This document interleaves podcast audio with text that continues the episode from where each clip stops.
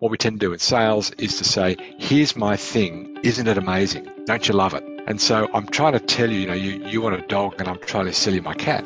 Hello and welcome to The Growth Business, a podcast sponsored by Sapphire, home of frictionless digital systems. I'm your host, Lucy Thorpe, and this month we're talking to a man who coined a phrase which is so familiar to most people in business, you won't remember when you first heard it, because it seems like it's always been with us. The man is Hugh Macfarlane, and the phrase is the buyer's journey. Hugh is the founder and CEO of Align.me and the author of The Leaky Funnel, a concept which I was introduced to by SAP marketing guru Malcolm Hamilton, who just happens to be a great friend of Hugh's and a huge inspiration to me. So now we're all aligned, I can welcome Hugh. Good evening, Hugh. Lucy, thanks for inviting me to your show. I'm really looking forward to our conversation. Thank you very much for joining me from Melbourne, Australia. Now, look, I began the process of preparing for this by having a long think about the things that fascinate me, and I alighted on buyer psychology. Is that where it all started for you? I wish it did. Um, it, it, certainly landed there, but it started more with a frustration about what was not so for B2B marketing more generally. I was a salesperson at the time. I was studying marketing. I didn't for a moment think that I knew what good marketing looked like, but I knew it wasn't what I was being served by our marketing function. And I, so I started with a frustration, not yet an answer. And you came up eventually with the, buyer's journey, which is a concept, as I said, everyone's familiar with. Um, but it's your concept. So look, let's own it. And um, you tell me about how you came up with that. I came up with the term. I, I, don't believe I invented the buyer's journey. I suspect buyers invented that themselves several thousand years ago. I was writing The Leaky Funnel and I, I needed to describe some of the elements that you and I might take three, four, five minutes to talk about. And I needed three or four words to explain that paragraph conversation. And there just wasn't a term.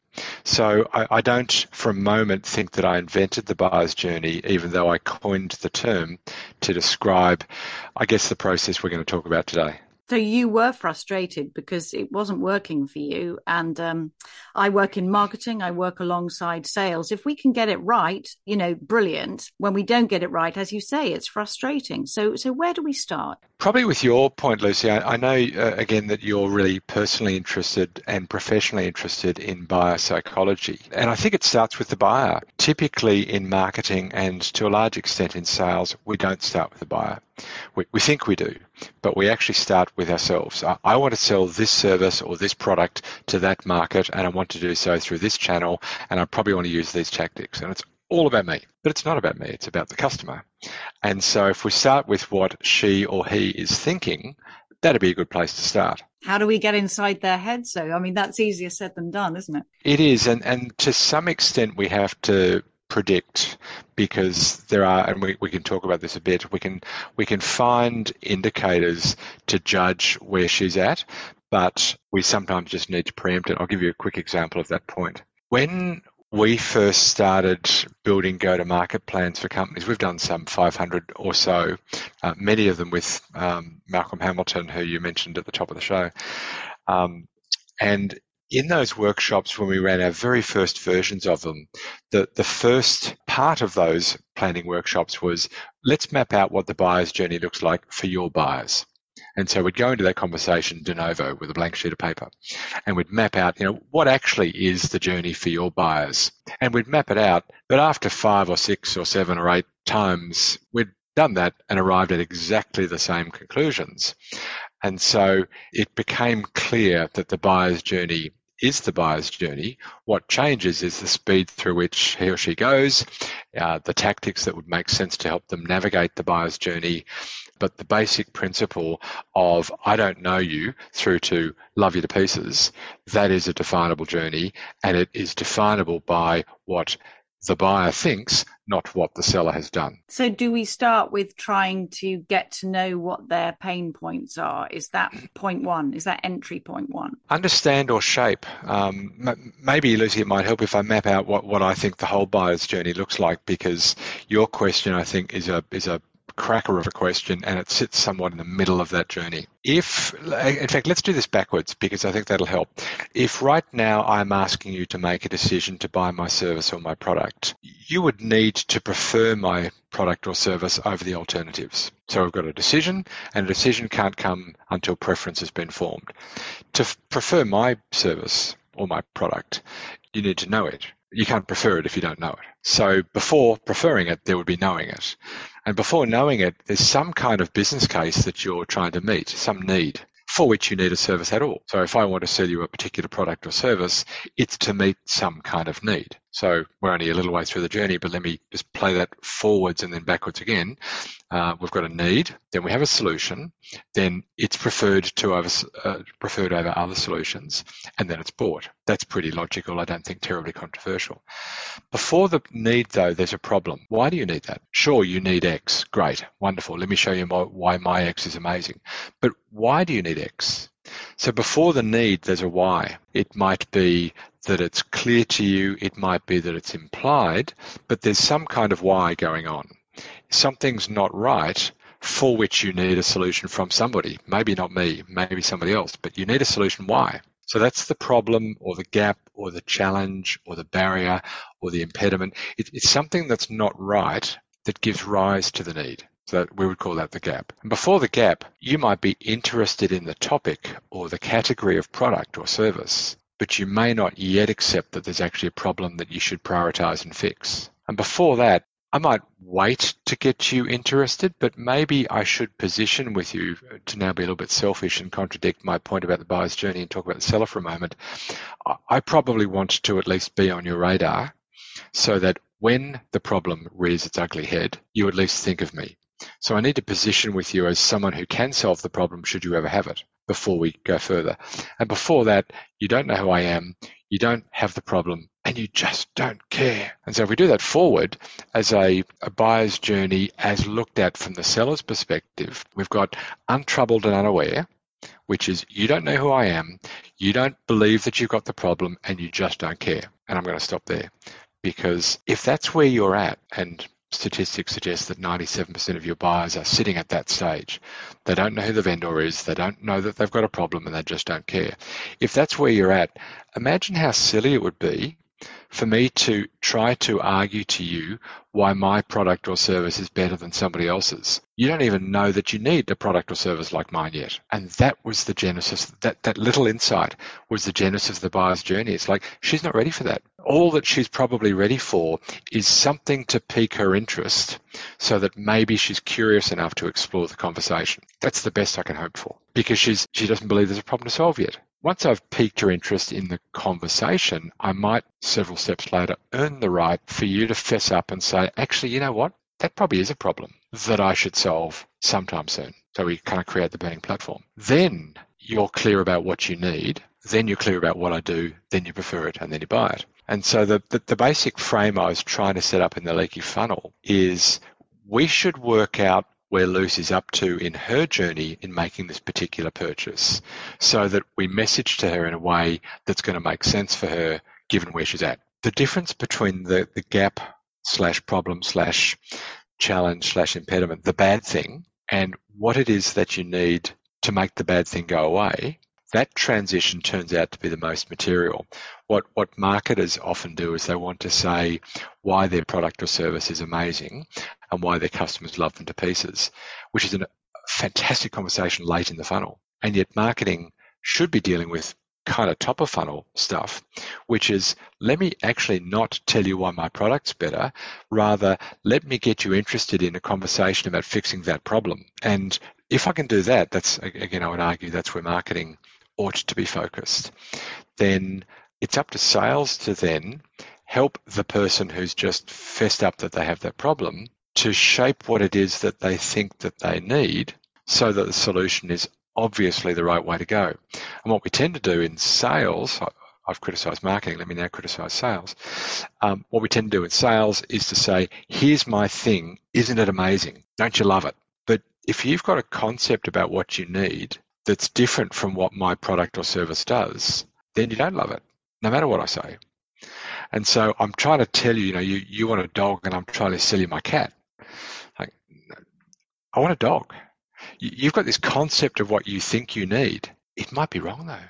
Maybe you don't need a dog. Maybe you actually need a cat. And so what we've got to do uh, in, with our sales hats on is to do an amazing job of helping the customers work out, not ask them what they need, but help shape what they think they need such that our solution is obviously an attractive proposition. And so again, back to buyer psychology, it's not, I, I, kind of need to respect what you already think, but I also need to disrespect it a little bit because I need to shape it. And very likely, I've done this a hundred times and, and you as a buyer have done this twice. The odds are pretty good that I, I actually have the right to shape what you think you need because this is my patch. No, absolutely. And I can see how this fits brilliantly with digital technology, which is the area that I'm in. Possibly fits less when somebody comes in and says, I want to buy a dress and you say, well, actually, I think you'd look better in a pair of trousers. But if it's digital transformation, you can start to say, well, we're the experts and we think you could do these amazing things for your customers if you have you thought about X, Y, and Z. So this fits perfectly with technology. Did you have tech in mind when you were mapping this out originally? Admittedly, yes. We, have had the pleasure of serving a lot of companies not in tech, um, but the world from which I came was the technology sector. I'd been in sales and in marketing in tech companies for a lot of years when I first wrote the Leaky Funnel, and all of our clients since, I suppose, 70 or 80% of them are tech. Where I think this holds true, though, is generally where the buying motion is complex. That can be in consumer. There are a small number of consumer examples that are really complex and the buyer and the seller have to dance for a while. And the motion that you and I are familiar with as marketers is complex. And so I would say that the twist is actually that it's not so much B2B versus B2C, but complex versus simple. I'm out of the case just now that there are a small number of B2C examples that are sufficiently complex that they need this thought about the motion. But equally, if you're buying a ream of office paper, technically that's a B2B purchase because you're a business but actually you're going to buy a brand that you know from a retailer who you know uh, for a price point that you already understand. That's pretty consumer. And you work a lot with SAP, don't you? I'll give SAP a shout out because we work an awful lot with them as well, and this um, and this very much fits in with their approach to buyer psychology, presumably because they've been working with you since 2006. We've had the pleasure of working with SAP very deeply. Um, we have worked with a number of partners around the world. Uh, out of the something like 500 go-to-market plans that we've built um, across the last 20 years, probably 150 of them have been with SAP partners at their invitation. So yes, we understand their their world, and perhaps we might have influenced it a little. a lot, I'm sure. And, when you're working with um, SAP partners and other technology partners, are you then aligning these these steps on the journey with uh, things like content and conversations and sort of saying to them, this is the point where you're having a sales conversation. This is the point where you're actually just putting a piece of content out there on LinkedIn. Is it that mapped and planned in in your head? I wish I could take credit for having planted that question in your brain, Lucy, because it's such a cracking question. I, I, can't take that credit because we didn't talk about that in the prep for the show. But it's a cracking question, and I want to pick on the, the, the very front of it about content. Imagine that you're writing an ebook. So you're in marketing and you're going to produce an ebook. Or do you want that ebook to be used at a stage in the buyer's journey for a prospect who's already had a discovery, they've already received your proposal, they've discussed the proposal at length, they're now down to the point where they want to, they're kind of narrowing their thinking down, and you want that ebook to argue why your approach to the solution is superior to the approach that others might take. That's a legitimate use of an ebook, but that's now at preference formed, which is a very late stage in the funnel. You could equally craft that ebook to not so much talk about why yours is better, but to explain how yours works. It might be through a case study, it might be through a technical white paper, but in whatever whatever fashion it takes, its main purpose is to tell the story about how your thing, whether your thing's a service or a product doesn't matter, how your thing works. That's also a legitimate use of a white paper or an ebook, but equally, or an infographic for that matter, if you want to go lighter. But equally, you could write that white paper ebook infographic choose your choose your poison a piece of content to make a really compelling case that should you ever have problem X, then what you would need is a solution that had A, B, and C elements to it. So you could be shaping the need with this paper. I'm, going to go further. Forgive. Uh, I hope your listeners will forgive me. Keep on labouring this point, but but the punchline they've already worked out, and that is that you better know for which stage you're crafting the piece of content. I will go further though, because do you want to write the ebook, white paper, research paper, infographic, webinar? We can change tactics now. Do you want that to do a great job of bringing to the surface awareness of a problem that was seen as somehow insoluble and so I wasn't even focused on it. Like I, I get that the problem's there, but there's no way to solve it, so I've just ignored it. Do you want to bring to the surface some problem that people aren't focusing on?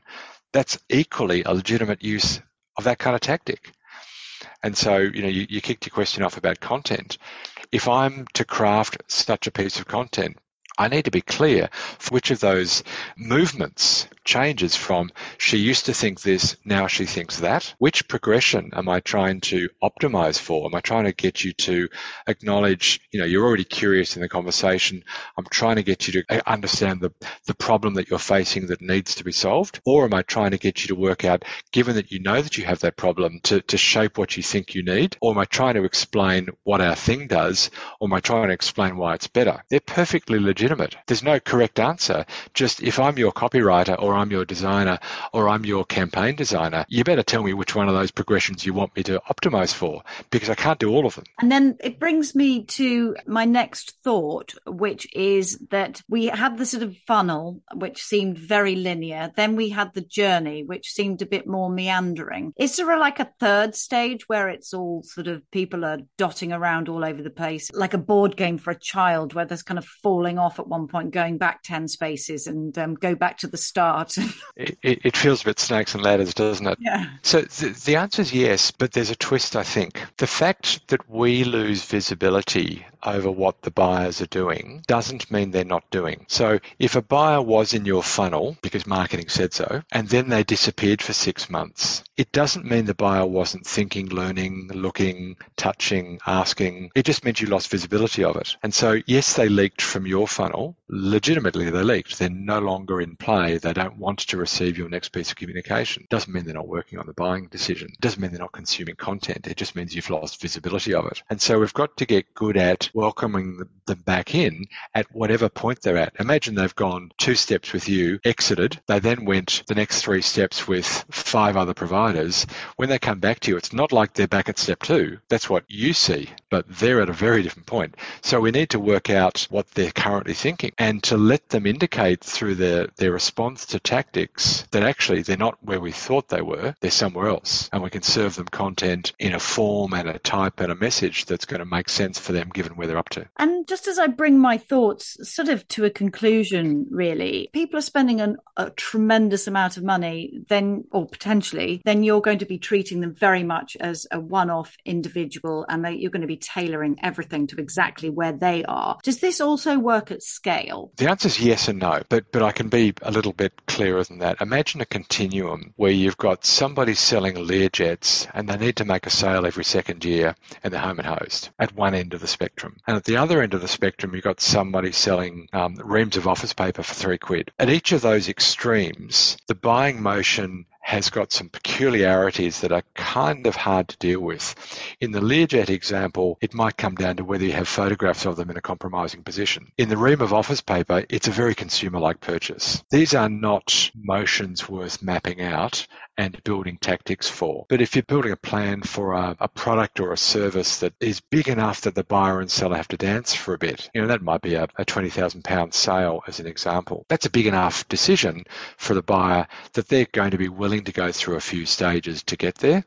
And it's big enough for the seller that they're also willing to do that. And at the other end of the spectrum might be that a 2 million or 5 million or 10 million pound sale is still a legitimate target, but maybe the billion dollar sale is just less because you're going to make one of those every second year. And so we need to come in from those edges a little bit to be a big enough sale that it's worth mapping out what the journey looks like for that buyer and what they're ready for but equally a small enough sale that there is some kind of volume. So now to your point about scale, I think it works best where there's an, a degree of scale where we're going to achieve, if, if we're building a plan for three sales a year, the argument is debatable because there are so many dynamics that may not be mappable that will go into whether that sale is made or not made. But north of that and south south of a million sales, um, this is a motion I, I, that I believe, and at least in my experience, has served uh, large and small volume. Well, look, we we have spent our time together, and um, I do just want to give you the opportunity to let people know how they can find out more about the leaky funnel and working with you because you're hugely well renowned and I'm very, very grateful that you have given me your time. And I'd like people to be able to pursue uh, knowledge of you further. Well, Lucy, thank you for the invitation. Our website, align.me, is probably the best place to start. We try to make available all the content that we can meaningfully. As much of it as we possibly can is ungated. I'm in there fairly frequently producing new articles and video blogs. So I think the best place to go would be align.me. Brilliant. Thank you so much, Hugh. Now, the links uh, to those uh, websites, etc., videos will be in the show notes as ever. Thank you for your time. Thank you for your expertise. And thank you to the audience for joining me on The Growth Business. This time, do like, subscribe, and wherever you get your podcasts, download and say hi. Until next time, goodbye.